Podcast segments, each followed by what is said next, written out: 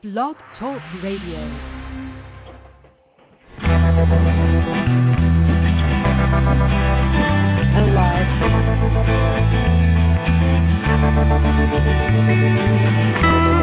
Stroll through the pictures, what I've left behind.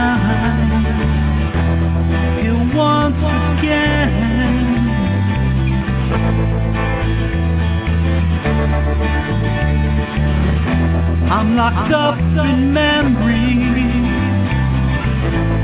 They all intertwine. The memories in, in my mind. I know tomorrow, cause that dawn will come. You will never know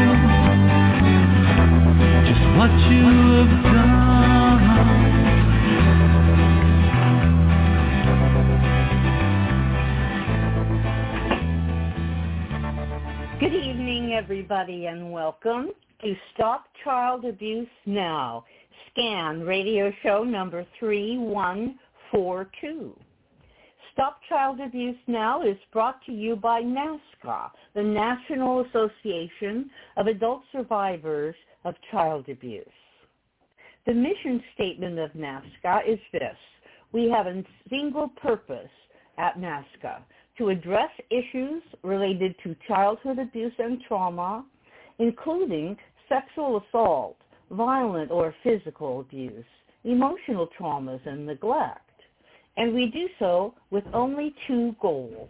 One, educating the public, especially as related to helping society get over its taboo of discussing childhood sexual abuse, presenting facts showing child abuse to be a pandemic worldwide problem that affects everyone. And two, offering hope and healing through numerous paths, providing many services to adult survivors of child abuse and information for anyone interested in the many issues involving prevention, intervention, and recovery. And on Tuesday and Thursday nights, we have a question and answer call-in discussion with a survivor professional using an open mic forum. We feature a survivor professional co-host who will field topics brought to the episode by you, the listener. Tonight's special guest is Cherie White from Covington, Tennessee, an anti-bullying advocate and author of three books who uses her own story of being bullied and gaslighted to help those enduring the same abuse today. Quote, in sixth grade, I began a long lesson in the human predator-prey dynamic and a battle for my dignity, safety, and my very soul, unquote. At first, a long lesson in the, oh sorry, at first she took the physical beatings, name-calling, and abuse. Cherie was a victim of what is called polyvictimization. In just six months, she went from being a kid who always made the honor roll to an angry and bitter girl who made only C's and D's. Who, would, who could concentrate on schoolwork, she asks. Cherie attempted suicide at the age of 14. Quote, because I felt powerless. I began to bully those who were even weaker than me in attempts to grab back some of my power, unquote. On these episodes, we welcome various co-hosts, survivor professionals who assist in fielding questions and lead a variety of topics suggested by our call-in participants. Their trauma-informed perspectives as survivor professionals help them guide discussions on the issues of child abuse, trauma, and healthy human sexuality that spring from question and topics brought to us by our listeners. Everyone's invited to engage on tonight's show. Please visit the NAASCA.org website. And now I will introduce our host, Victoria Kelly. Hi there. Thank you, Annie. This is uh, Victoria Kelly, longtime NAASCA member, and uh, um, I'm the Minnesota ambassador for NAASCA. and uh, our guest is not on yet. So I did want to mention a couple things, and um, one is that uh, we are starting up a newsletter um, again, which hasn't been um, put out for a while. And uh, if you want to um, be on the list to get a newsletter, you can go to NAASCA.org and there's a place to sign up. Also, um, uh, we um, are in need of donations as we do not get grants or government funding. It's self-supporting through people's contributions. And you can go to NAASCA.org slash contributions for that. And I want to remind everybody that April is Child Abuse Awareness and Prevention Month. And a lot of people just say awareness, but I make sure to say prevention as well. And there's a lot of tools on the NAASCA website for prevention, um, intervention, and um, awareness. And uh, it's a really good uh, site to go on, and I've been referring it lately to parents um, who wants to talk to their kids about, you know, um, uh, safety, body safety, and uh, to get kids at a younger age to be able to go to their parents uh, instead of the old stranger danger. I don't know if you remember that ad, but it was a creepy guy, guy behind the bushes that was ready to lunge out at you, and you know the people that were strangers to me were the police and the teachers, and you know it was the family that was doing the abuse and friends of the family neighbor neighbor people that I knew. And the strangers were all the people I put away to get help. And so there's a lot of good information, and all our shows are archived. As Annie said, we're over 3,000 uh, episodes that you can go back and listen to um, at your leisure. So if you couldn't make tonight's show, um, what was the scan number again? I'm sorry, um, it was 3142. Okay, so we got 3,142 other episodes, or including tonight, um, that you can listen to. And uh, as I say, if you listen to enough uh, enough of the stories that are on there, Monday, Wednesday, and Friday night, we have uh, survivors come on and tell their story. And uh, we're also looking for survivors to tell their stories. So if you know of anybody or you yourself would like to, um, Bill Murray, the founder, is, is on the website. My phone number's on there. Um, there's email addresses, everything. Please get a hold of us because, um, you know, we want to be a forum for especially the newcomer that's uh, coming in and, and probably doesn't really know uh, that there are other people out there with similar stories. And uh, we want to be there for, for you. And a good way to find out more information is call in and uh, be a panel member. And all that means is call in to the phone number that Annie had given you, and that's on the website. And uh, you can just either listen or if you decide you want to ask a question, um, comment to the speaker. Um, this is the way that we network with each other and we share our information and we grow from it. And that's part of the healing process is connecting with other survivors. At least that has been my experience that's helped me more than a lot of professionals sometimes because I don't feel like I'm alone. I don't feel like I'm different or crazy. You know, any of those feelings I had for a long time because I was really hid, really, you know, trapped into shame. So, uh, yeah, we welcome you, and and we always need uh, volunteers, and it's, you know, we've got some things that you can do that's not like a huge commitment, you know, and uh, we want to, you know, invite you all to come. So our guest is not here. So Annie, would you like to share anything? Oh, well, um, gee, Cherie always has such good topics. I didn't come up with any topic. Um, I will read the phone number out so that people can call in yeah. to propose topics and ask questions. The phone number you can call and I'm the one who answers the phone. I'm Annie. The number is six four six five nine five two one one eight. Six four six five nine five two one one eight. And uh, you can call and, and tell us a little bit about your own story if you like, and uh, talk about any any topic related to child abuse and recovery and prevention, as Victoria said. Um, mm-hmm. Victoria, do you have in mind well, anything that we could talk about tonight? Well, um, Any topics? I once uh, I did a, yeah I did a presentation once on uh, um, advocating for ourselves and um, Ah. you know empowering ourselves. And uh, a lot of people that I know out here in Minnesota, because we have a lot of programs where, like PCAs, personal care attendants, and and other mental health professionals can come into your home and help you do things. And uh, you know, I I just want to get across the fact that you know you can have these workers, you can have these therapists and stuff, but you know, ultimately comes down to what do you want to do with your life? What changes do you want to make in your life? And uh, you can have a lot of workers, a lot of helpers, a lot of services, but unless you decide what it is that you need, you know, they can come in and say, well, you know, we can get you energy assistance or help get the food shelf or this or that. But if you've got other things and other goals that you want to do, you know, you can surely pursue them. And um, you know, they used to say I've got tools in my toolkit and like coping mechanisms, you know. And uh, so I did a presentation for NAMI, the National Association. And of course, for the mentally ill, they haven't changed it to mental health because it would really mess up their initial NAMI. so I kind of stuck with it. but anyway, quite a quite a few years back, and I didn't like the tool belt thing, you know. So I put um, um, the jewels in your treasure chest. And Ooh, uh, yeah. just a great treasure chest with these jewels I made out of pegboard and I wrote coping skills on them.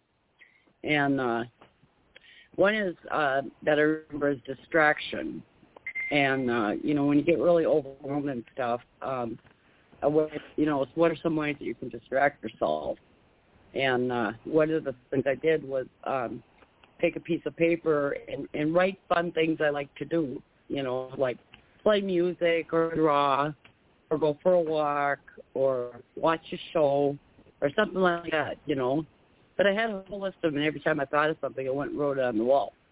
So whenever I'd start getting these bad memories and bad thoughts and flashbacks and stuff, I was automatically drawn to look at that piece of paper.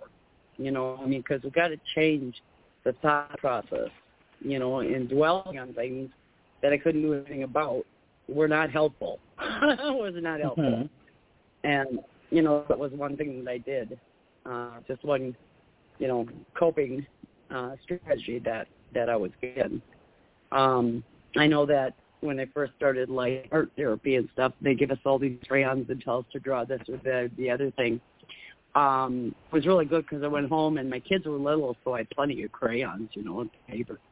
So I get out a piece of paper and I get a red pencil, a red uh, uh, crayon, and a black crayon, and just start scribbling, just like I don't know what it was about those two colors. and I got done scribbling on that paper. I felt so much better. And and I, you Hmm. know, I do a lot of therapy kinds of things, but you know, that's not how I started out. I started out with scribbling and just getting Mhm. most of those feelings that I couldn't put into words, you know, or couldn't put into pictures or nothing. And then some people like the distraction of those adult coloring books, you know, where you just focus on the little the little line things, you know, the little shapes. And then you come out with a big picture. And uh, Mhm. I think, you know, and then journaling was a good thing for me. But I, I read this book called The Artist's Way, and it's got a, um, it's by Julia Cameron, and then you can get a workbook along with it, and it's pretty expensive. But if you go on eBay, they're really cheap. I always tell people go on eBay. I have it. done that book. I've I have worked that Yeah. that program. Yeah, the Oh, artist's cool. way. It's great. Yep. And I went to a place that for it was people for long term mental health issues and it was called The Artist's Way Dream Cafe and we kinda went by that book. But but more did the art art and stuff, you know, and uh set up poetry readings and art shows and things like that. But um Mhm. the one point I like in that book is everybody is creative. You know, because people say, "Oh, I wish Yes. I could be an artist. I wish I could be a writer." You know, this and that. And and the thing I really like that she points out is, you know, we really got like, you know, you tell somebody, "Oh, just journal," and people get out a piece of paper or go buy a special journal, and they're so worried about penmanship and punctuation and grammar, and it makes us stuck. And in that book, it talks about just write, you know, write any way you want. Write big sometimes, write little sometimes, draw a picture here and there, whatever. You know, just this is your journal. It's not like you know you're showing it to the world. This is for you, for your healing.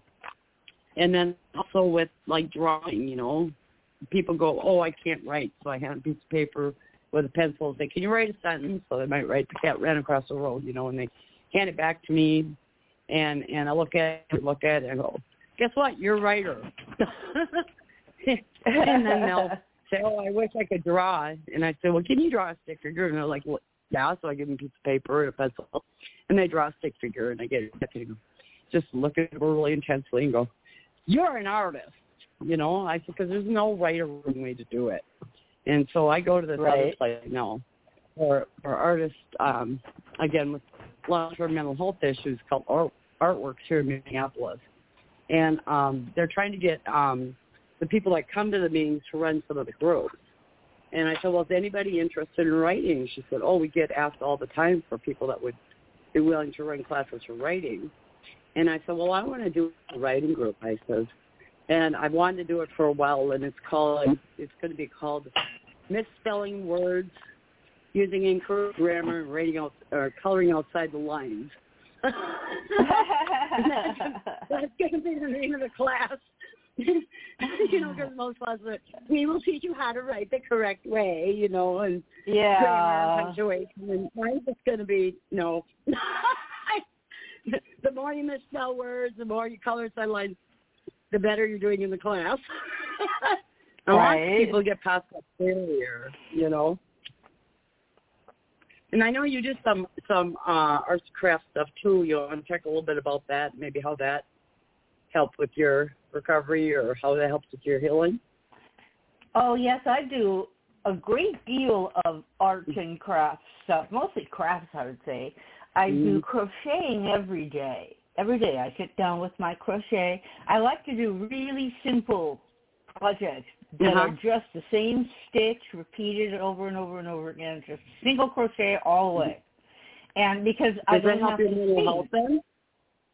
Yeah, What's that? yeah. I was just wondering It- if that was good for your like- mental health and how. It Uh-huh. is. They actually say that the right hand, left hand motion of knit and crochet is good for the brain because it crosses Uh-huh. the barrier between the right brain and the left brain.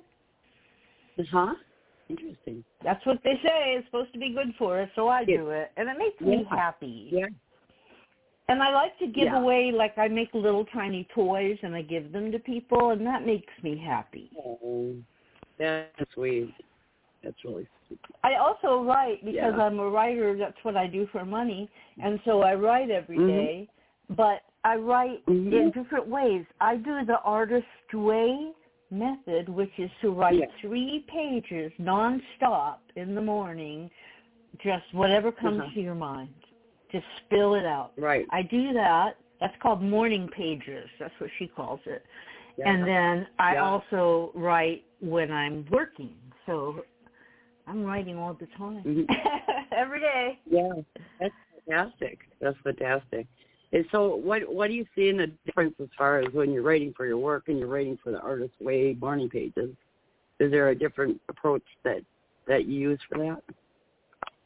The morning pages is pretty real- much just writing stuff without, without punctuation, worrying about grammar and stuff. Yeah, and also without trying to be make one sentence related to the next one. You just write whatever comes Uh-huh. into your mind. You don't try to put it together into a story or anything. Huh? Just let Yeah. it all come out. You know, mine often Yeah. do end up being stories anyway, because that's how I write. I write in stories. So, um, Yeah. yeah. And you can do well, it my, any time of the day. started. Yeah, that's not just the morning. Yeah, and a lot of people don't Yeah, understand that. you know, say, recommends a morning routine, you know, or something, and it's people are like, well, you know, I've been up since ten and it's noon, so it's not really morning anymore. But you know what? I always tell people you can start your day over anytime you want. That's right. because time That's is right. Do it anyway. of, of people that you know um live by a clock and I don't live by a clock. You know, I can be up three in the morning and, and to me it's time because that's I do my day stuff, you know, that people normally do during the day. And my daughter's like, Mom, I think you just need to get a job from nine to five. And I said, I'm not a nine to five kind of person. You know? Right. I see someone has called in. Let me go and, and oh, um, answer that phone. You want to check? Okay, hold okay. on. Okay, sure. And and so the morning pages when I start out writing them, if the, if we have listeners here, um, I would write just things like, you know, my dog wants to go out and he's all excited and uh got dishes in the sink. I'll probably get them done and maybe I won't and oh I've got a orange pillow on the couch that I really enjoy and I gotta go grocery shopping sometimes this week and I wanna make uh pork chops someday and just different things, just whatever comes out and uh it's been very helpful. Uh and you know if you miss a day here or there or you know you pick up and start getting momentum and stop for a while now let's pick things up again you know? And i liked how annie said that she likes giving away things that make her happy you know and it's really important to do things that make us happy and that we we try to find things that make us happy. A friend of mine just went to a movie today which he normally doesn't go out and do things just by himself and just go out and do stuff. Came back and said well the movie wasn't that great but he says, uh, I went, and I said, yeah, important thing is you went out and tried it. And I said, just because you go out and try something does not mean that, you know, you're going to enjoy everything you go out and try, but that's how you find out what you like and what you don't like, you know. And things you don't like, you'll do again. And things you like, you repeat. So I think we can all learn, you know, that to take risks. You don't have to be big risks like, you know, um um climbing some huge mountain or bungee jumping you know it could be you know a risk could be just going out if you haven't gone out for a while and go to a thrift store or something it's you know spend a little money on yourself like maybe you haven't in the past and just to reward yourself for something you've done so i mean just you know it doesn't it can be whatever's making you happy got Annie? I guess not. So Victoria Carroll has Um, joined us. Oh, fantastic. Good. Hi, Carol. Yeah, Yeah, Victoria. I'm yeah, here. we were I'm here. to talk about some. Uh, we were going to talk about some uh, coping mechanisms and coping skills, and uh, we were talking about. I don't know if you've ever heard of the Artist Way book. Uh. Annie and I have both, um, gone through that and used that, and it's got also um, it's got a book and then it's got a companion journal that goes along with it, and it's pretty expensive. But if you go on eBay, you can get it pretty reasonable, and it basically talks a lot about that we're all creative. Like what I tell people, especially survivors, is that you had to be creative to get where you are today. You know, but you there's a lot of creative ways to, you know, to get here. And uh, but you know, even if you just stick figure your or if you can write a sentence across the road, you're a you're a writer. You know, and we we limit ourselves by, you know, saying that we're not this or we're not that. And if you really want to learn how to do something like you want to learn how to do better at grammar or you want to write a book, doesn't mean you have to edit it. It doesn't mean you have to have the correct grammar. You know, just get stuff out. And this is for you. You know, this is for you for inner healing work. Not not um like when I wrote my book. I didn't I didn't write it for anybody or make any money. I just wrote it because I had to get out some feelings that were inside of me and some of the memories, and that's that's how it started, you know. And I didn't make any I money like on that. it. I self-published a book. Yeah, I self-published a book, and I just took all these writings because people said, "Oh, I love that writing. I love that writing." So I just took a bunch of them and uh, photocopied the pages and took a picture of me when I was a year old and asked somebody on MySpace, there's I'm dating myself, if they would make it look like it was coming through a tunnel, and it called it Journey Within: A Survivor Story. And I don't know, it was just some of my my poetry, or not even poetry because nothing rhymes. I guess they call it prose. And uh, Yeah. laminated the front and then punched uh, punched all the pages and bought the spiral binding, the plastic, and bound them all myself. And then I sold them for double what I paid to put them together. And um, gave ni- sold 90 and gave 90 away. Well, then email came out. I mean, this is how far back we're talking. And so I just started emailing it to people, you know, because that's what I wanted. I wanted other survivors, you know, um, working with survivors, and then just people that are curious um, to get us information. That was all that was Right. important. People are going, yeah, they make a lot of money. I said, that's not the point of it. You know, Well, let me I tell you if right something. Victoria. Let me let, me- let me say something Yeah. here because uh, there's a Sure. look. Yeah. I, I've said this before. Like when I wrote my book so many years ago now, because I've been on the show 12 years, right? So I wrote. That's about when I wrote my book. Um, I was the only one, except for one other person, that wrote a book, their memoirs, right? Now I never expected for my book to go as far as it did, to be honest with you. It went to Japan. Uh-huh. And right now it's in, in down under. what is that, Australia or something? I Yeah. go down under. But you see, the point of the whole thing is, a lot of times when we write our books, look, we're we're we authors. A lot of us are authors, right? Or we write Yeah. music, or or we do art. Um, I can only do stick figures. I can't I can't draw at all. Or whatever we do, okay? It's Yeah. very good for us, and because we've walked the walk, it's very good for other people too. Yeah. And and I Yeah. I never I didn't you know I was getting you you said something that hit a little chord on me you know uh, not exactly a trigger but when I first wrote, wrote No. my book no let me say when I first wrote my book um the first company I was with they said it was too volatile they didn't want it their um their department their uh their lawyers said get rid What of the they book mean by it's too volatile that's 12 years ago What do they mean by okay? that? My- What they mean by that, Joe? Well, what do I mean by that? They said that the content was too volatile. They Mhm. wanted me to make a trailer. I think this is interesting, and people who are writers out there should listen.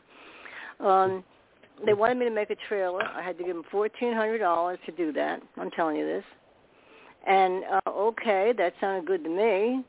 And uh, their um, their department said, forget about it. The attorney said it's too volatile. So then AuthorHouse picked me up. And there was no more trailers done or anything else. My book went all over the world and and quite frankly, I didn't get any more money for, any more royalties, and I don't care. I don't care.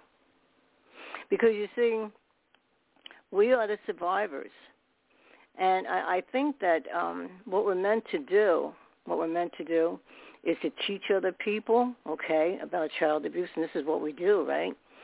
Um, by telling our stories, and then also too by helping people, whichever way we do it, whether it be through presentations or whether it be through me, the night owl. I've done both. Still a night owl. Um, whatever we do, because I think we're the ones that are going to truly help people. Because a lot of times the professors do not have the knowledge that we have. I found that out in classes that I took, and uh, even the police Yeah. department. All right, they didn't. No. They don't know enough about child abuse. All right, and um, you know, look at the positions they get into at times when they're called for domestic violence. They could get shot too. You know what I'm saying? I mean, there's just so Yeah, many things. Yeah, it is Right. dangerous. And there's just so many things that um, we, the survivors, can help people with. So whether it be writing Yeah. a book or doing presentations or, or doing art, um, when I did my Yeah. presentations, I had two NAASCA people draw pictures for me. And at the Mhm. end of the presentation, I had them displayed, right? They were big. And Oh, uh, people were going up with their camera and taking pictures Yeah. of the pictures. Yeah, I thought that Yep. was cool. Yep. So I know. I know. Well, you heard is we're how we starting up the um, starting up the newsletter again, and I just want to remind people that we are looking for people to write, um, you know, write their poetry or draw some pictures or whatever, Mhm. and uh, get them to me. And my email is A is an apple, three H's like horse, horse, horse. The letter S Mhm. as in Sam, number one, at outlook.com. And uh, Amy Anna Soto, who is also a NAASCA member and uh, Mhm. has been involved in things, um, her and I are getting it started up again. And we want Good. to try to get one out in April as, again, I want to remind people, it's Child Abuse Awareness and Prevention Month. And I want to try on prevention because most people just say awareness. And uh, we want to talk about prevention and intervention as well. And my thing is always, you know, um, that's nice to give a month, but really we need every day of the year to be talking about this, you know, and that's why NAASCA doesn't shows, you know, uh, Mm-hmm. five nights a week, and we do the Zoom meetings, you know, three times a week, peer support groups That's right. and and we network among ourselves. And like I said before, we need some volunteers. And if you don't want to be out in the front, like you know, Carol and I and Yeah. other people do, um, you know what? We get a lot of other stuff you can do that's behind the scenes. You know, you don't have to be, you know, out there and and you know, there's all different things that we need help with. And so don't Well, you know know, what? shy off because you have to run a radio show, right? Right, Carol? Right. Well, look, we're, we're verbal, all right? you and I are very verbal. Yes, we Yeah. are. And and that's okay. It's it's good. I think it's like I always call myself the mouth, right? the big mouth. I don't care. Yeah. Um, that's how we get. That's how we get information out that that we know about. Okay. Yeah. And like with the silent way of helping, which I think is very, very good. And I've done this before, and I should start it up again. I'm really in a lot of pain, and I'm on codeine right now as I speak to you. So if I Oh, talk I'm a little stupid, yeah, I know. So if I talk a little stupid, you can say, "Hey, Carol, you're acting stupid. I don't care. You know how I am." All right. So, but I can't blame them. you know, it's okay. It's all right. I don't care. Um, I'm not high from this, by the way. I'm just trying to get pain out Yeah. of me. I I took a full Yeah. pill a few weeks ago, and a Mhm. full pill, No. and I walked into the wall. Oh yes, I did. I bounced Oh, off the wall. Look, I have a good sense of humor. You know I do, and I thought it was funny. Yeah. So now I'm Yeah. only taking half, all right, and but it's not Mhm. quite as effective. So I'm in pain. hmm But one thing I want to say here is that people can do what I did years ago, and I'm going to start doing it again because there's so much trouble out there. So these kids, these poor kids. Look, I feel sorry for everybody. Don't get me wrong. But I Mhm. worry about the kids because we were the kids, all right? And and we know Yep. what it's like to be abused, whether it be physically, sexually, emotionally, neglected, whatever. Okay, whatever. So if you go to our website, for God's sake, make some copies and go and, and Yeah. put them in stores. Ask permission first. Yep. Okay. Um, ShopRite was very friendly to me. I don't know if you people have ShopRite out by you, but you know, ShopRite is what I Yeah. deal with mostly. And they let me Mhm. put up all kinds of information. And um, Right. that's a way, because people go over to the bulletin boards, Victoria. Yeah. Uh, you know, Right. Yeah. for I have for cards sale. I'm a Minnesota ambassador for cards up.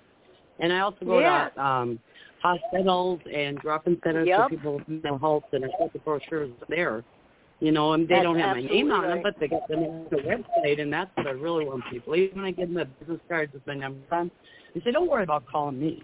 Go on and ask the website because that's where the real information is." But you know, if you need to call me, that's okay too. You know, Right. Absolutely. but that's what we're there for. know-all. NAASCA, the information, lots of information, and I also want to say another way to um, really help people is go on the NAASCA support group. We got a closed group and an open group, and and just write a little bit about yourself or read a little bit and make a comment about something. You don't know how much that helps people. You know, to think, oh boy, I'm not alone. You know, maybe connect with that person, and it- Right, it, can mean a world a world a good tip for that person, maybe even for one day or one moment or whatever. Maybe it's for a lifetime. I've made friends that, you know, known you for, for Mhm. years, you know, that I met through NAASCA. You know, Bill and and just, you know, like I said, Amy Anna's helping me with the newsletter and we we talk to each other all the time. So you just don't know where relationships could go and that's why we say you know, you can't pick your family but you can pick the NAASCA family and be a NAASCA family member. So that's a membership that you don't have to pay for, by the way. Because a lot of That's right. That's right. It, it's a free I- I membership, have- and you are the one that choose it. yeah. Well, you see, we're here. Look, we're here. We're here for each other, right? But we're also here for anyone who needs help. Okay, it doesn't matter who it is. And um Yeah. sometimes this is so I said this once before and people thought it was so funny, but it's the truth. I have a couple people that uh call me up and the telephone conversation with those two lasts for about three or four minutes and I hear Aw. they they just needed to hear my voice, all right? There's Yeah. some people out there who are so alone that they need that that reassurance. I don't even know what I say to them half the time. I, I don't think I have to say too much because in like four minutes or five No. minutes they're asleep, and that's okay. That's good. That's doing our job. Yeah. That's what that contact. Well, people don't understand that a lot of times it's just it's just listening to somebody that hasn't probably been listened to their whole life. You know, Mhm. just listening to them and letting them talk. A lot of times people figure out their own. Because I believe everybody has an inner voice that you know they don't listen Mhm. to, and sometimes they just got to talk it out. I mean, I went to Al-Anon and they let me talk. Nobody interrupted me, and nobody gave me advice, and nobody told me what to do. And afterwards, I I cried. it's never happened in my life before. You know. Yeah. You know what Al-Anon did for me? Are you ready for this? Sure. I was have this is with my first husband. Okay, he was he was really an alcoholic, heavy duty, and he was also a Mm-hmm. Yeah. gambler, and he hid that very Mhm. well. Okay, till the end. Yeah. And I just know that I had no money and all this other stuff, but I didn't know what was going on. And he wouldn't let me see a paycheck either. So Oh, no. okay, my yeah, my kids were tiny then, so I couldn't go out and work. We only had one car. The typical, you know, blah blah blah. Yep. So anyway, I went to Al-Anon, and uh, I actually got the nerve after listening to all those stories. It gave me enough nerve to leave.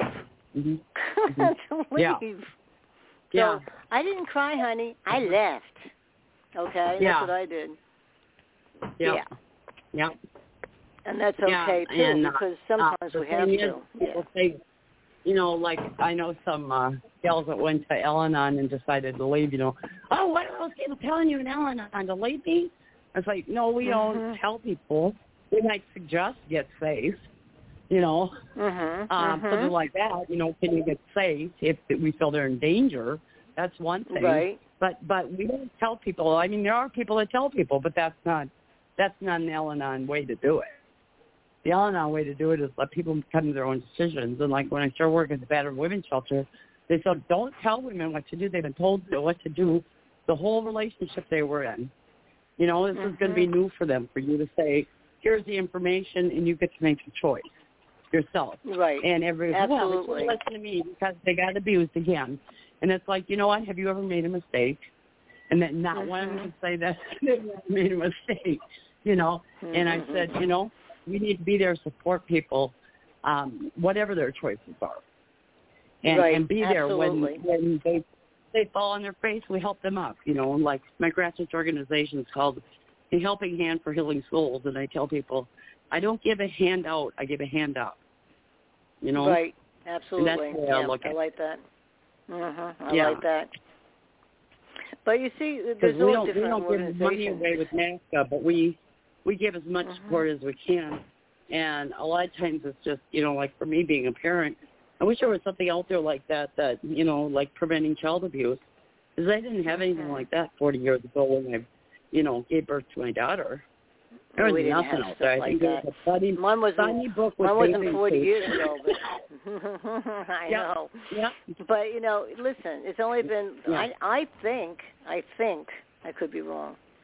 I think it's only been really like the last I don't know eight or ten years that people have really started Mhm. talking about child abuse. You know what I'm saying? Where it's gotten so Yep. heavy, and um Yeah. because even 12 years ago when I started NAASCA, and I had written my book, um, you know, people were still too quiet. You know what I'm saying? And uh, so I've seen over the years now that there are a lot more people talking about child abuse. And I think one thing, you know, with all of these groups that we have out there, it's it's important. Mhm. And also too, Yeah. I think it's very, very, very important to have the parents get over themselves. Hello, you Yeah. know, their embarrassment, and, and talk to their children in an appropriate, age-appropriate way about the perverts out there, the, the sex offenders, what to look out for, because that's I think it's we, okay, teaching others, Mhm. You know, how to talk to their children. We have that on our website. David Yep. Pittman. Um, if you look up Mhm. David Pittman, he talks about ways to speak to children, to you know forewarn them. Um, I have in front of me ten reasons parents don't discuss child sexual abuse. I used that once years Oh, ago. would you like to read them? Would you like to read them? It was, yeah, sure, absolutely. okay. And we could. I want people. I want them to get over being bashful. We don't live in a bashful world, Victoria. We don't. Yeah. All right. This was written No. by Jill Story. Huh? No, we don't. This was written by No. Jill Starishevsky. I have a hard time saying her last name, but I think that's right. Um, she was a prosecutor of child abuse and sex crimes in New York City for the past 16 years. This is on our website. And prevention specialist. I have heard all the reasons why parents don't discuss child sexual abuse, prevention, and their children. I have heard them so often that I can recite them by heart. In honor of April's Child Abuse Prevention Month, which is coming up, I decided it would be a good idea to memorialize the top reasons why parents choose not to discuss the subject. This is something we can talk about right now and make a show out of, if you'd like to. Oh, that'd be great. Yeah, because we weren't quite sure what the topic. Yeah. Well, ask Annie, Annie? all right? Are you still now- there? I'm in. That's fine. Okay, good. Um, I don't know exactly where I got this from off the website, and I'm bad that way. I just, you know, copied it at the time, so I have papers because I was handing this out. All right, so I have one right here. It says, now, mind you, these are the myths. Okay, the myths and then the truth. All right. Now, according to United States Centers for Disease Control, in the United States, one in four girls and one in six boys. We know now that this is different because of all the population in our country. Let's leave it at that. So we're going to say one in three girls and one in four or five boys are sexually abused by the time they are 18.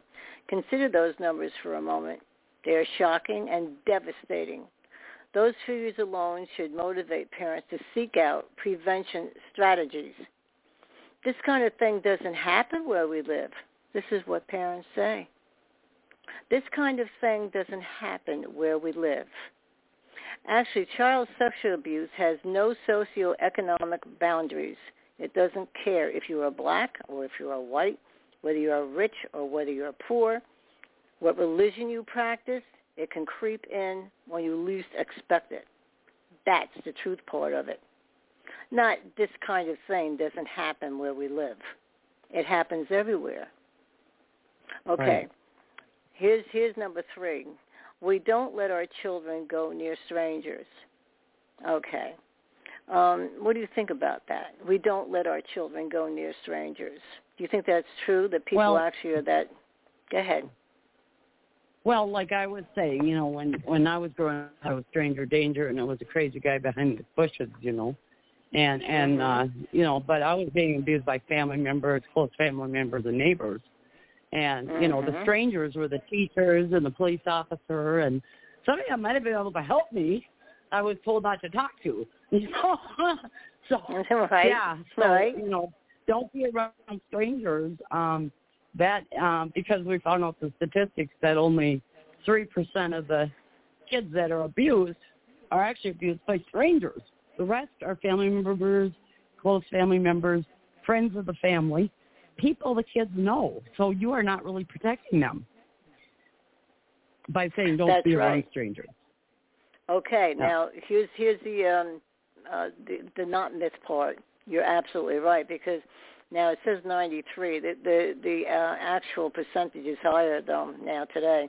It says actually 93% of child sexual abuse occurs at the hands of someone known to the stranger or to the child, I'm sorry, and trusted by Yeah. the parents. Even if a Mhm. child is never around strangers, he or she could be victimized by a neighbor, a coach, a religious official, we know all this already, or a family member. Parents who teach only stranger danger are doing a disservice to their child. See, this is why I'm so hot and heavy on them, the, the parents getting over that. You have to Yeah. teach them more than that, okay? All right, here's number myth Well, number like you said, four. we got to break those myths. You know, those myths are what keep keep people. You know, if, if they don't Yeah. understand the issue, and they don't take the time to understand the issue, they're not going to know. They're just going to know what they've right. always been told. I had that happen into in my family with my children, my kids, right? Oh, I don't, I don't, I don't want to tell. Uh, I'm just going to say, I'm not going to say their names. I'm not going to say Sure. Susie and Jimmy, you know, um, Mm. that uh, you know that we live in a terrible, dangerous world, or they're going to be scared. Yeah. Now, see the pro- that the problem there is if you don't tell them, they won't be Yeah. forewarned. And if you Right. do tell them, tell them the right way. Mhm. David Pittman, like I said, Yeah. he tells you how to talk to your children. And Yeah. uh, so they you can say, say there's oh, danger out there, but you can also, in the same breath, say, and there's good things out there too. You know, and That's right. and we don't have to just like, oh, everything's horrible, and then make sure my kid knows everything's horrible. You know, and, uh, and it's like, Mhm. well, wait a minute. You know, there are good people, there are good things, and don't forget to tell them that too. You know, and like my my granddaughter, you know, she she was out, she has anxiety a lot, and and was under a table one time, and I went down under the table and sat with her and said, um, hey, honey, I said, uh, what's going on? Well, I just don't feel safe. And I says, uh, well, your mom's thinking about going home pretty soon anyway. Oh, that's really good because I feel safe in my house. And I said, oh, I'm so glad to hear that.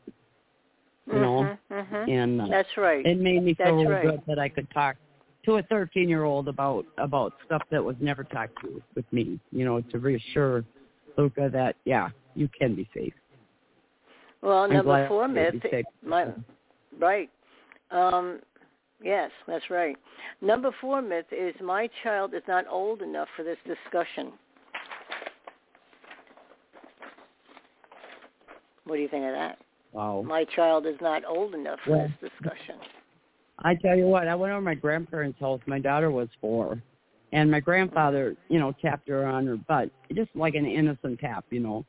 She turned mm-hmm. around and put her hands on her hips and says, "Grandpa, don't pu- touch me on my butt. That's my private part." And and I said, "Okay, honey, we're going." And we left. And I said, "I am so proud of you for saying that, even though it was an innocent thing. I felt really proud of my daughter that she could." you know, that she knew she could say that and she knew that I was going to stand up for what, you know, for her. Mhm. Mhm. And, you That's know, instead and of that's saying, oh, important. it's just grandpa, don't worry about it. You know what I mean? Um, I Mhm. wanted her to know that we were leaving. And he never did it again. Good. You know? That's wonderful. Yeah. And that, that's the, and she was right four, way. so we had already went through the bunny boot book with the bathing suits, you know, because that was age Okay. appropriate. Nobody touches you on any place that your bathing suit covers, you know, and and so you know she knew that. That's good. That's good. That That's good. even when you have your bathing suit on, your clothes on, or whatever, nobody touches you on. See these parts, you know, and we went through it, and like um NAASCA's got a video on there, and I tell parents this is um, first you watch it and get the information, and then watch it with your Mhm. kids. But during the Mhm. video, I said, tell them if they say stop or raise your hand or something, stop the video, and you talk about what it was they had the question. I said because by the time you get done with the video, they're going to forget those questions, and you might not hear That's those right. questions. You know. That's and right. so you know, I kind of, and then I give them my business card and say, here's the website, and just you know, go um, on educating our children. So, like, sometimes you got to guide people that find some of that stuff because there is a lot of information on there. But under protecting our children, there is a god information, like you said. Uh, that's probably where you got that off of. Or, or, you know, there are things you can Google to find out. There are so many people out there that are talking about it now that never did. Like my grandma, you know, she didn't know how to talk to me. She didn't know how to protect me. Nothing. I'd go into bars with them. Guys would sit me on their lap and kiss me and put their hands up my dress and, and Oh, fondle. And they knew it. They could see it. And they never did anything. And I told my grandma, I don't like when those men do that. You know, I wish they'd stop. And she said, oh, they just do that because they think you're cute. And that was the end of the Uh-huh. conversation. So think of the message Yeah. I got, Mhm. you know, Mhm. or messages. Yeah. Well, that's Okay, that's, uh, that's a good next. point. That's Yeah. a good point. All right, what you brought up. A lot of times, oh, they that's cute. They're, they're just showing attention to the person. No, no, no. Yeah. Um, look, Mm-mm. their body belongs to them. They're uncomfortable, and it's not right to do that. You shouldn't be putting your hands Right. up some little girl's dress. What are you stupid? It's a good thing I wasn't there. No. it says here. Yeah. Well, we're talking. I was born in ahead. 62, so we're talking 66. Talking 66, Mhm. and my grandparents were born in 1914, 1918. You know, and, Mhm. and so they they were clueless, literally clueless, of how to protect children. There wasn't protection for children, and then I found out in later years that my grandma was uh Mhm. raped by her brother. And you know, You see, you see, you're, you're reminding mom. me of something. You're reminding me of something Yeah. here. Now, because I'm a little wacky tonight, you have to let me talk. okay. Uh, but it says here, um, well, I'm not even going to go to that. You just reminded me of something. Um, when my granddaughter, I can go that far. When my granddaughter was, oh, she was about four. I'm going to say or five. And uh, they were watching TV a lot, you know, around that age. And uh, the parents Yeah. would have on those programs, the dancing programs, and it's very provocative if you look at it, okay? So Yeah. my little granddaughter had on this really, really cute um, cowgirl outfit. It was really cute. um, And uh, she's outside my door, and she's dancing, and she's dancing from what she saw on TV. Okay? Yeah. of course, And it was Then it goes. provocative. Now, look, I, I'm no prude. We all know this. But I don't want my four-year-old granddaughter standing there doing the bump and grind the way she was doing it, and and uh, Yeah. all this other stuff. All right? Mhm. So a neighbor was over, whom I didn't like, but she wouldn't stay away. but anyway, she said, "Oh, look at that! Look! Oh!" Like I said, I said, "No, no, no." I said, "Look, okay, but don't." What does that look like to you? I'm not going to say her name. She's dead now, but I'm not going to say her name anyway. I said, Yeah. I don't like seeing my four-year-old granddaughter act like that. yeah, That's not Right. right. It's not appropriate. So I Yeah. took her and took her inside and made the lady leave. And uh she didn't talk to Mhm. me for a long time after that and I was forever grateful. But um the point is but the point is I had to talk to my my my son and his you know uh, so forth. Yeah. Um which didn't make me very popular, but I really don't care. And and uh tell them don't let her watch Mhm. that type of dancing yeah, because there's perverts out there. And again, uh, don't forget, Mhm. this is in the family. I don't want to scare them. It says you're actually the appropriate age to begin the discussion about child sexual abuse and prevention Yeah. is when a child is three years old. Now this Yeah. is coming from Yeah. Jill. She's a prosecutor in New York, all Mhm. right? The Right. conversation can start as simply as, did you know that the parts of your body covered by a bathing suit are private and are for no one else to touch? Continue the conversation by explaining to the child that he should tell mommy or daddy or a teacher if Yeah. someone touches him or her in those private parts. Mm-hmm. Be sure to include Right. any necessary exceptions for potty training. Now, some kids need potty training. You know, they need help. yeah, That's different. Right. Uh, as long as Right. nothing weird happens, all right? Um, medication and who is another. Yeah, and and hygiene and, and doctor's visits. But I want to tell the people out there that with a pedophile, since this came up with potty training, with a pedophile, they this is sick, but it's the truth. They love to watch children urinate. I don't know why, because they're sick in the head. Okay, and uh, so.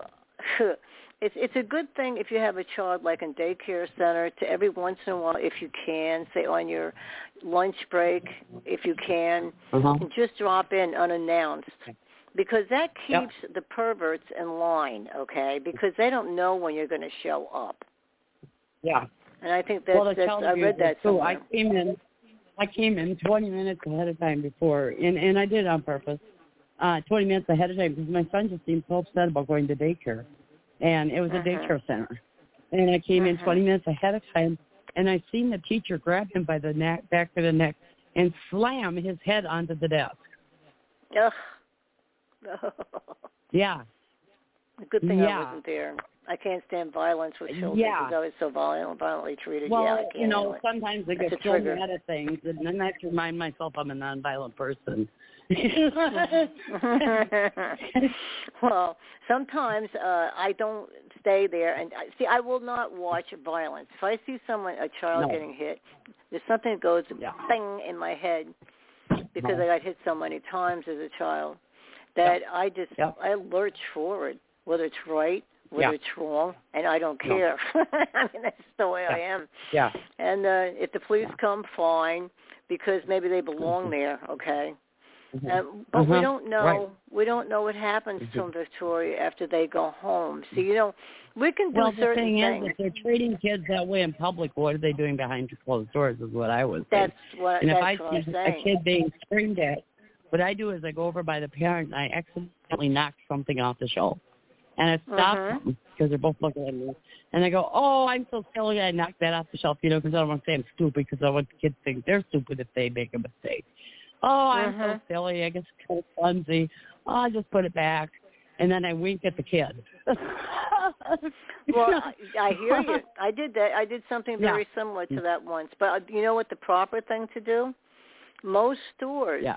most stores, I guess all of them, I don't mm. know, mm-hmm. have security, right? Yeah. Mm-hmm. You find the security officer and you let them know what's happening. Let Yeah. him or her handle mm. it.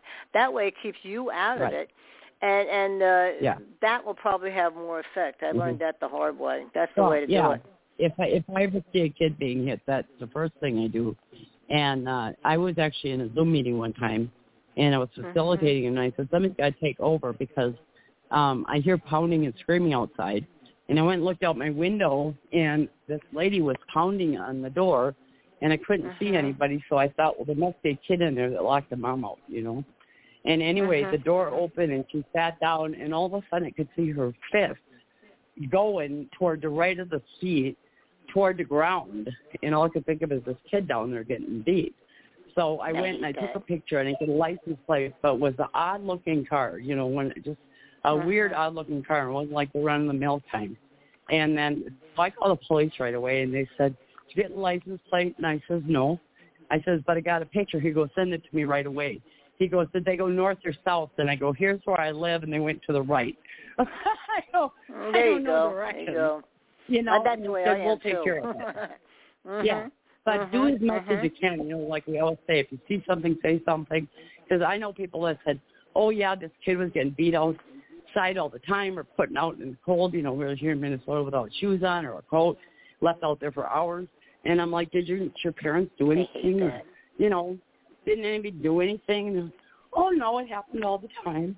You know, and one day they just moved away. I said, "Yeah, somebody probably reported them, child protection." And back then they didn't track them probably just picked up and moved somewhere else and kept doing the same thing. You know? It's everywhere, and this is why Yeah. you know doing doing it the right way. Absolutely, say something, see something, say something. All right, is the right thing to do, and and then also too, say that, like with the say that to the right people, like you said. Go to the security guard. Go to the call yes, the police. Call you know. yes, Call an official. that's you know, right. don't you handle it do on something. your own because you might escalate it. Yeah. Exactly. There, you took the words out of my mouth. I mean, I have Yeah. seen situations. I didn't do this, thank God, but I, I did see it happening because I was going about to do the same thing. Sometimes, if you, you know, go up to the people, you they they'll start fighting with you. Okay, it's none of your Oh, yeah. mm, business, you know, and blah blah Mm. blah, and and it can get Yeah. worse and worse and worse. All right, that, Yeah. so it's better to find someone, you know, like a security officer, or or call the Yeah. police if you have to, some, something like that. Yeah. Okay, let me let me go on here because this goes Sure. along with what we're saying here too. Number five, I don't want to scare my child. How often have I heard that? It makes me so mad.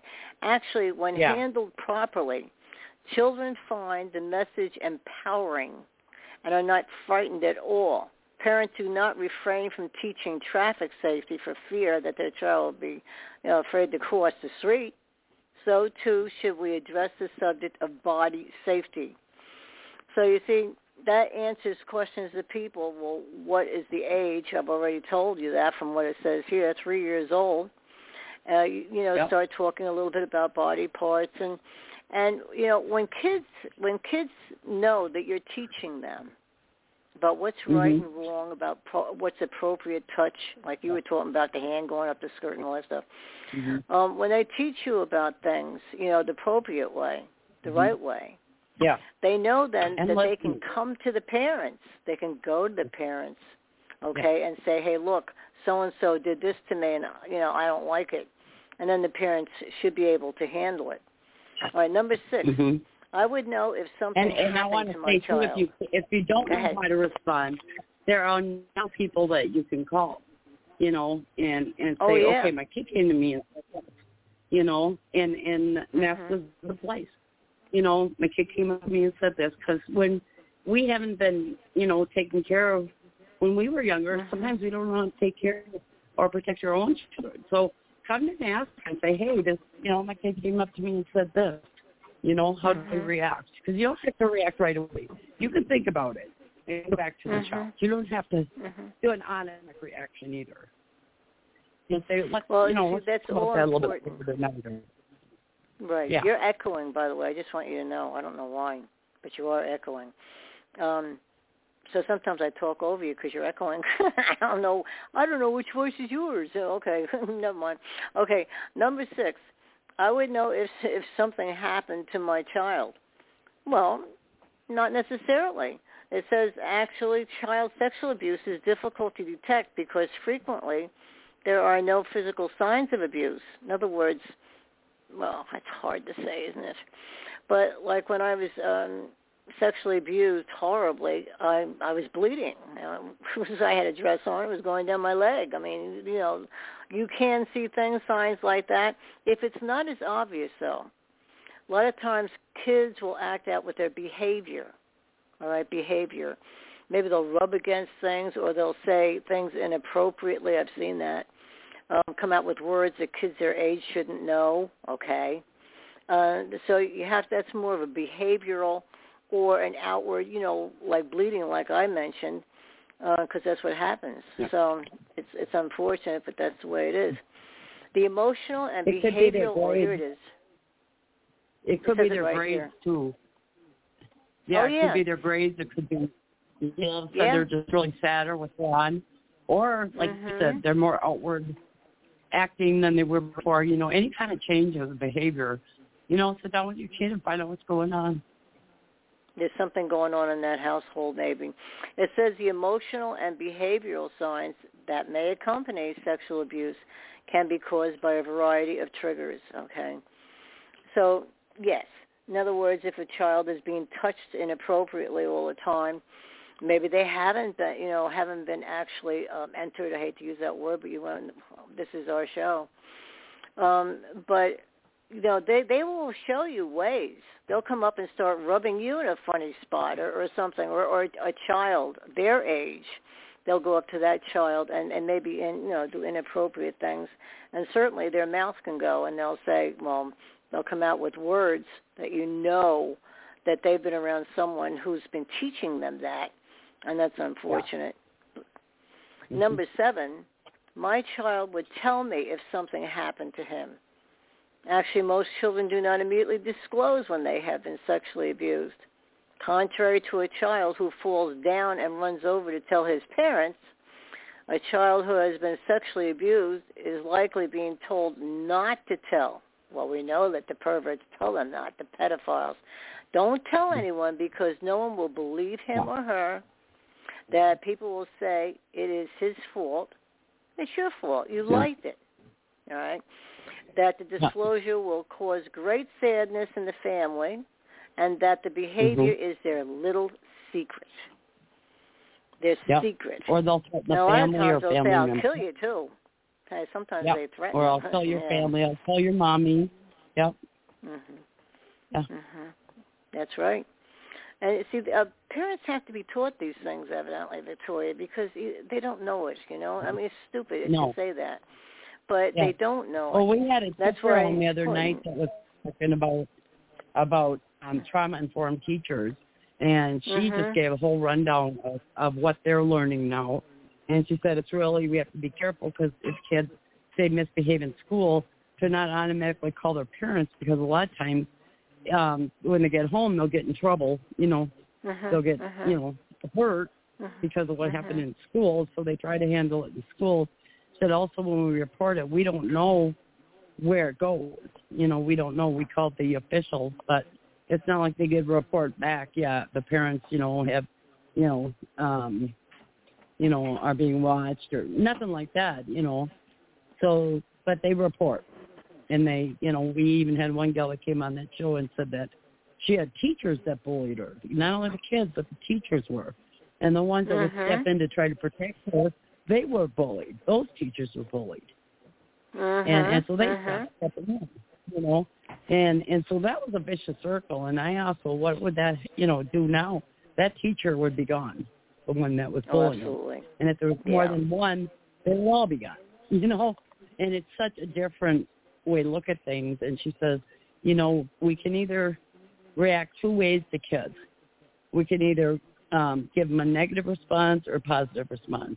You know, all kids want to be is loved and appreciated. You know, Mhm. and I thought that was so cool.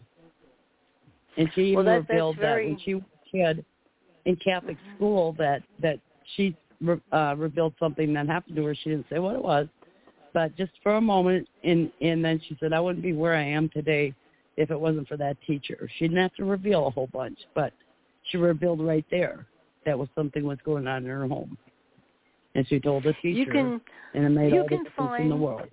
you can find you can find wonderful teachers you know look back you know and maybe you've had wonderful teachers you know some of them and then you'll find those teachers and and they made a big you know like in my case uh, I needed someone to lift me up because I never got any of that at home and I had one teacher who was so kind and um so she knew something was wrong okay let's put it that way so she was very good to me, and I'll never forget that teacher. And she never judged me, all right? She was a nice person, and I'll always remember that. And then you have teachers that, like you say, are bullies, uh, Yeah. and that they try to, like, um, Mhm. you know, like embarrass you. When I went to school Yeah. in New York, I was, I, you know, I lived in New York for a while, for quite a while, actually, off and on. But in Staten Island, I had this one teacher and um in those schools they had first group second group and third group well the first group were the top students second group were the uh you know the regular students that had regular grades c b's whatever. And then the bottom of course were those that were failing d's and f's say. Well i was in the top group for quite some time throughout school but then all of a sudden bad things happened at home with one of my siblings. And uh no one cared. Well, like you said earlier, my grades went way down. And uh that stupid teacher and an uncaring teacher instead of trying to find out what was wrong, just simply announced to Yeah. the class, well, now Carol, she was in the top group, but now she's in the bottom group. She's going to be if she keeps it up. And I remember, so you Mhm. have the humiliation and fear at home. And then you go to Yep. school and you have a stupid teacher like that who can't see that maybe there's something wrong at home, okay? Yeah. So um I got myself back up anyway. It didn't matter, but Yeah. the point is I went through that. Mm-hmm. Yeah. And uh, I didn't get myself back up to the top group because of what you Mhm. said. I got myself up to the top group because I didn't like being in the bottom group. But, you know, Yeah. sometimes teachers can do more harm than good. Right. That's my well, point. I was in the slow learning class in school, and um Mhm. we had this teacher that taught math and social studies, and he went Mhm. up to one kid one time and apparently knew this kid wasn't getting baths at home and stuff, and he would go into the bathroom and just wash his hands, you know. So the teacher goes Mhm. up to this kid and pulls up his sleeve and shows everybody in class, look how filthy this kid is. You know? Oh. And then he oh, would Lord also he Jesus. grabbed kids by the hair and grabbed them from the back and drag them to the back of the room and bang them through the desks all the way up to the front. Mhm, You know, and those mhm. kids were afraid to tell their parents because again, they would get in trouble at home. You know, and another thing he did, he didn't like teaching science. Supposed to be teaching science and social studies. So I put on this song, I don't like spiders and snakes. And he would put in his hand in his pants, and he would be jiggling around on his junk in there, you know, and mm-hmm. dancing around singing a song. And then he would tell dirty jokes. So there was only two girls in his class. All the rest were boys, me and this other girl. And so he mm-hmm. told me dirty jokes, and he raised my hand and said, I really wish you'd stop. And he says, well, if you don't like to go out in the hallway. So me and her went out in the hall, which like we were never in trouble. So principal came by, what are you girls doing in the hall? I said, well, I don't want to be in there. He's telling dirty jokes. And the principal Mhm. opened up the door in a real whopper punchline, you know. And Mhm, that was mhm. it with telling dirty jokes. That didn't stop him from, you know, him doing that. And then we had to go into private. He was also the music teacher and had to go into private with him to do our music coaching and and I got I got really sick one day and I got laryngitis and I didn't go to the the music class, you know, the instruction. Never did anything to me in those, but I wondered if he did with other kids, you know. And anyway, I didn't go to it. And he said, "I'll decide whether or not you go to singing class or not." And he kicked me out of choir. In a way, I was glad. you know, I only had him for science and social studies, but it was horrible. Mhm. It was horrible, and and I didn't feel that I could go to anybody and tell him what he was doing in class, you know, because that was just him, and nobody else seemed to think that nothing was wrong with it. It, it bothered me, but Yeah. back then, you know, you didn't go tell parents something when you're little and and they didn't protect you then. You know, he wasn't doing something directly to me like touching me. So, you know, Mhm. I was being touched when I was little and nobody was doing anything. You know, my That's right. neighbor um, you know, was messing around with all the neighbor kids and raped a three and four year old girl and the big cop comes around to all the kids in the neighborhood and asks if he touched us, you know. And Mhm, uh I looked over my grandma and she says, If he did anything, if he touched you in your dirty place, probably she said. You know, who knows what she said. Um, you better tell the officer and I looked up and she was like looking scared and sad all at the same time. So I said, Yeah, he did and then she like pulled me inside and nothing was said. All of a sudden she says, Tomorrow you're gonna go talk to the judge and you gotta tell him the truth the whole way down there. Tell him the truth, tell him the truth, tell him the truth or you're gonna be in trouble. And so I got down there and I'm in the judge's chambers by myself and you know, Mhm. he's in the big chair and I'm sitting in this little chair. And so he says, What did Mr. Belt do to you? And and I told him. He put his hand down my pants and touched my pee pee. And the judge says, I don't understand, show me.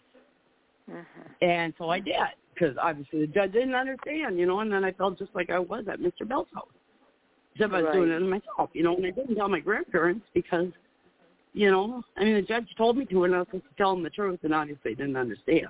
Now, now, Mhm. there'd be something in that room with the kid, or if something happened, it would be, you know, after. I don't know. It would be more out in the open if if my grandparents had even gave a shit. They asked me what happened. I have told them, you know, but but there was no help. And uh so, you know, I think back and wonder how my life would have been different if things were handled differently, healthier, you know, maybe if I had gotten therapy. Maybe if I'd have found out I was sexually abused before I, I was raped before I was a year old, Mhm. penetrated before I was a year old. You know, Mhm. um, maybe if I'd known that when I started therapy, my my therapy could have went a whole different direction, and I could have Mhm. got help a lot. Well, you see, that's something I I think I think a lot of us do that. You know, like m- some parents are not meant to be parents. We know this, and and then when they have children, all right, they they um they don't handle things properly, and a lot of them, quite frankly, just don't give a damn en- enough. They just simply Yeah. don't. And and um then the child grows up totally dysfunctional, you know, and they Right. have all kinds of problems. And then we you know we tend to think well this happened to me that happened to me and nothing was like you said was done about it. So therefore i guess Yeah. it's not too bad. So then um that's how time, many times kids become promiscuous. Because what the Yeah. heck you know things happened at home Well, I don't like that and word no one did anything it's, about that. it's women and children that that are called promiscuous, and it's men that are not. I right, don't like well, that word.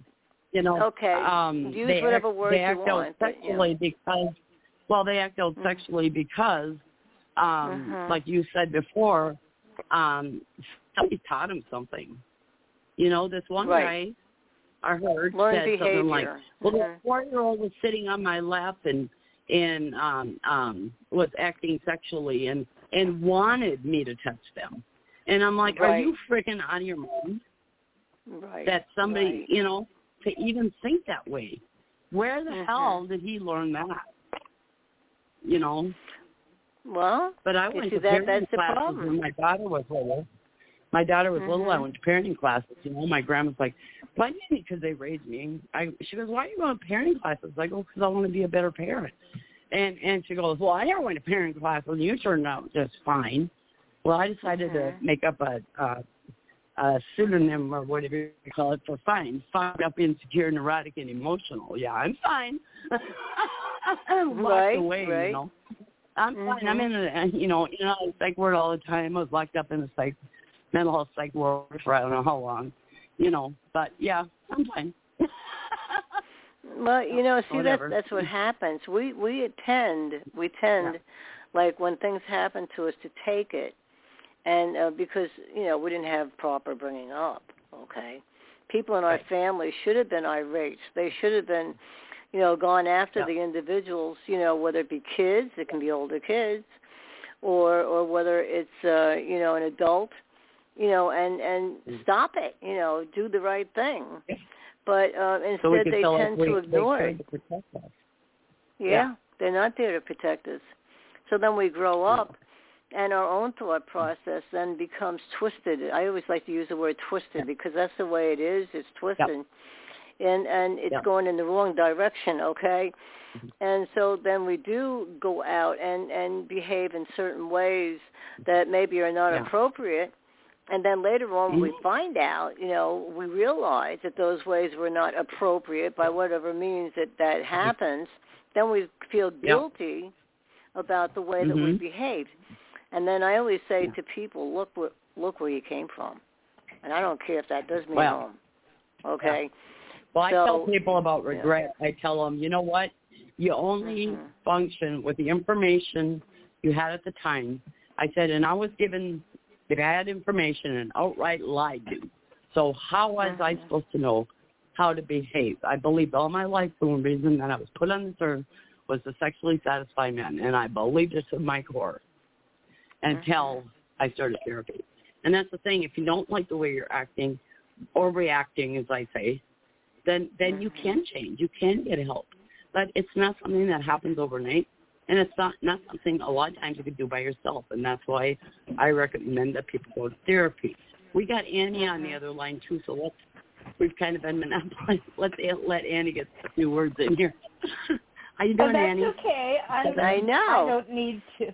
I don't need to add anything. I'm happy listening. Thank you. Um, No, okay. Did you have Okay. a question? If you have a question for me, but otherwise I don't have anything. Okay. All right.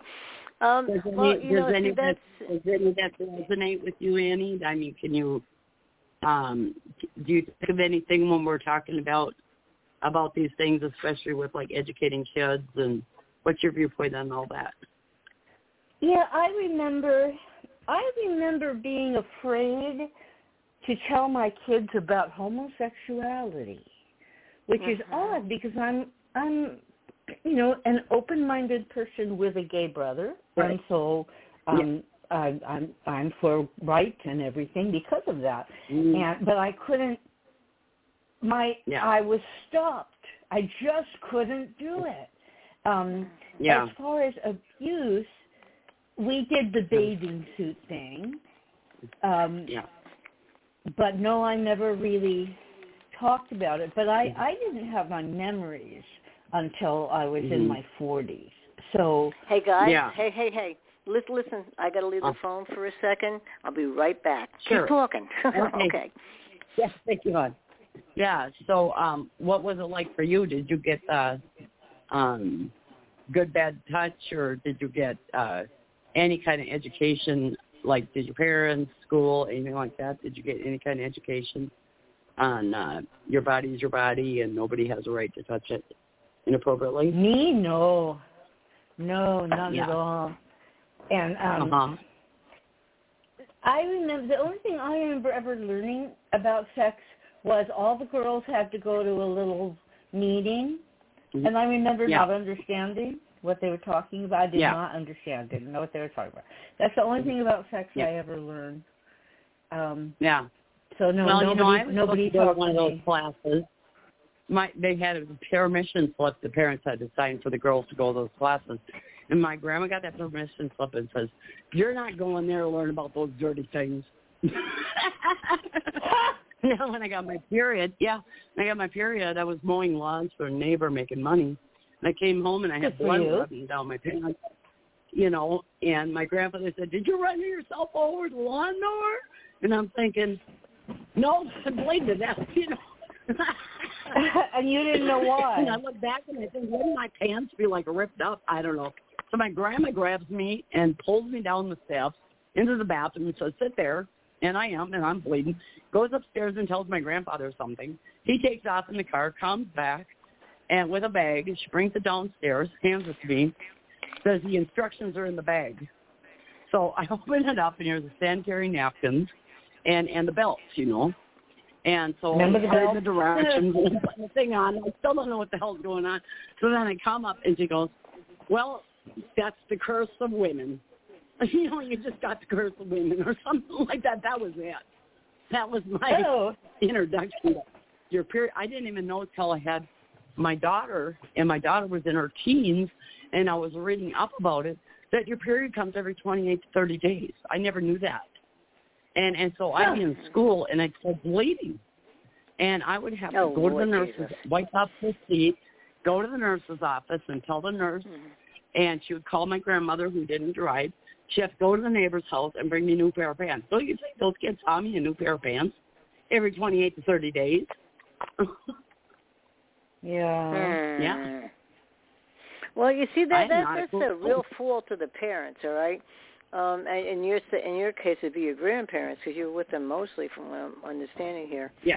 That From your um, old, yeah. you know, yeah, that they didn't, uh, you know, didn't sit down and talk to you. See, this is what's wrong. Parents have got to do. I hate to put it this way, they have got to do a better job. And they just Yeah. simply do. It doesn't, you know, forget about how you were brought up. You have you brought no children into the to be a world. Yeah. Yep. And, And there's enough information out there the now that you, you know to explain. There's enough information out there. You know, so Mhm. so being saying I don't know or I didn't know, um, that's fine. You didn't know. Okay. What about today? Mhm. You can find out. You can know. You can ask questions. You can ask Google just about anything. You know, and not You everybody's got a phone and not anything. everybody's got a computer, but there are parenting classes. There are a whole lot of resources out there that know talk to the doctor, you know, say, hey, you Mhm. know, I think my daughter's probably going to be starting her period very soon. What do I say? You know, Mhm. um, Mhm. you know, um, how do I prevent this or that? You know, that's why professionals are there. Don't be afraid to ask. Uh, you know, but we get into our shame or whatever that we're afraid to even ask the questions, ask the questions. You know, that makes sense. Well, we're not doing our children any favor by being that way. And I had to really straighten my family out that way because, uh, like I was Yeah. saying before, um, okay, they knew my past.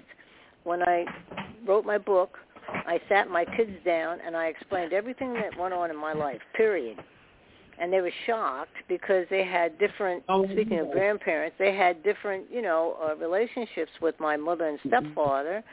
I had a whole life Yeah. before I grew up, you know, and mine was good. My kids came along, and I have to admit, they stepped up, and they were pretty good to them. Yes, they were. So they were shocked. But I'm a person too, you see, and I had to go through Uh-huh. all of my, um, you know, all my problems that I was living with, and within myself, all the sexual abuse, the physical abuse, the mental abuse, and and the neglect, and and the bullying in school. And my way of handling bullying in school was to punch. Okay, Yeah. I punched many people in the mom Believe me, that's just the Yep. way it is. It says here we never My mom said I had to beat alone. them up before they beat me up. Yeah. Oh Yeah. yeah. But let, let me get back to I this didn't know you know I didn't know we were poor until I went to school and the kids told me. okay, let I want to I want to get this out of my way so I can put it away. Okay, number eight, we never leave our child alone with adults. Okay, actually, children can be sexually abused by other children. That's something I want to get out there too. See, kids they don't realize like an older kid can sexually abuse a younger child. Statistics yep. say that by the time you're 14 years old, okay, this is the new um, information on this. By the time a uh, say a I'll say a boy, it can be a girl too, all right. But say by the time a, a boy is 14 years old, he may not act out because he doesn't want his peers to find out he's a weirdo, okay? So he'll control himself usually until oh, I'm going to say around 18. Around there, 18, he'll start being, you know, really sexually abusing little children.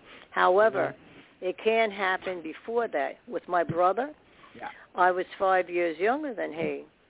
And I was nine when he started sexually abusing me. Nine, ten, eleven, yeah. twelve, thirteen, fourteen. All right. So he was 14, and nothing held him back, okay? He didn't care about his peers. So I want people to understand out there that um, sexually abuse isn't always done by an adult. It can happen with children and with older children.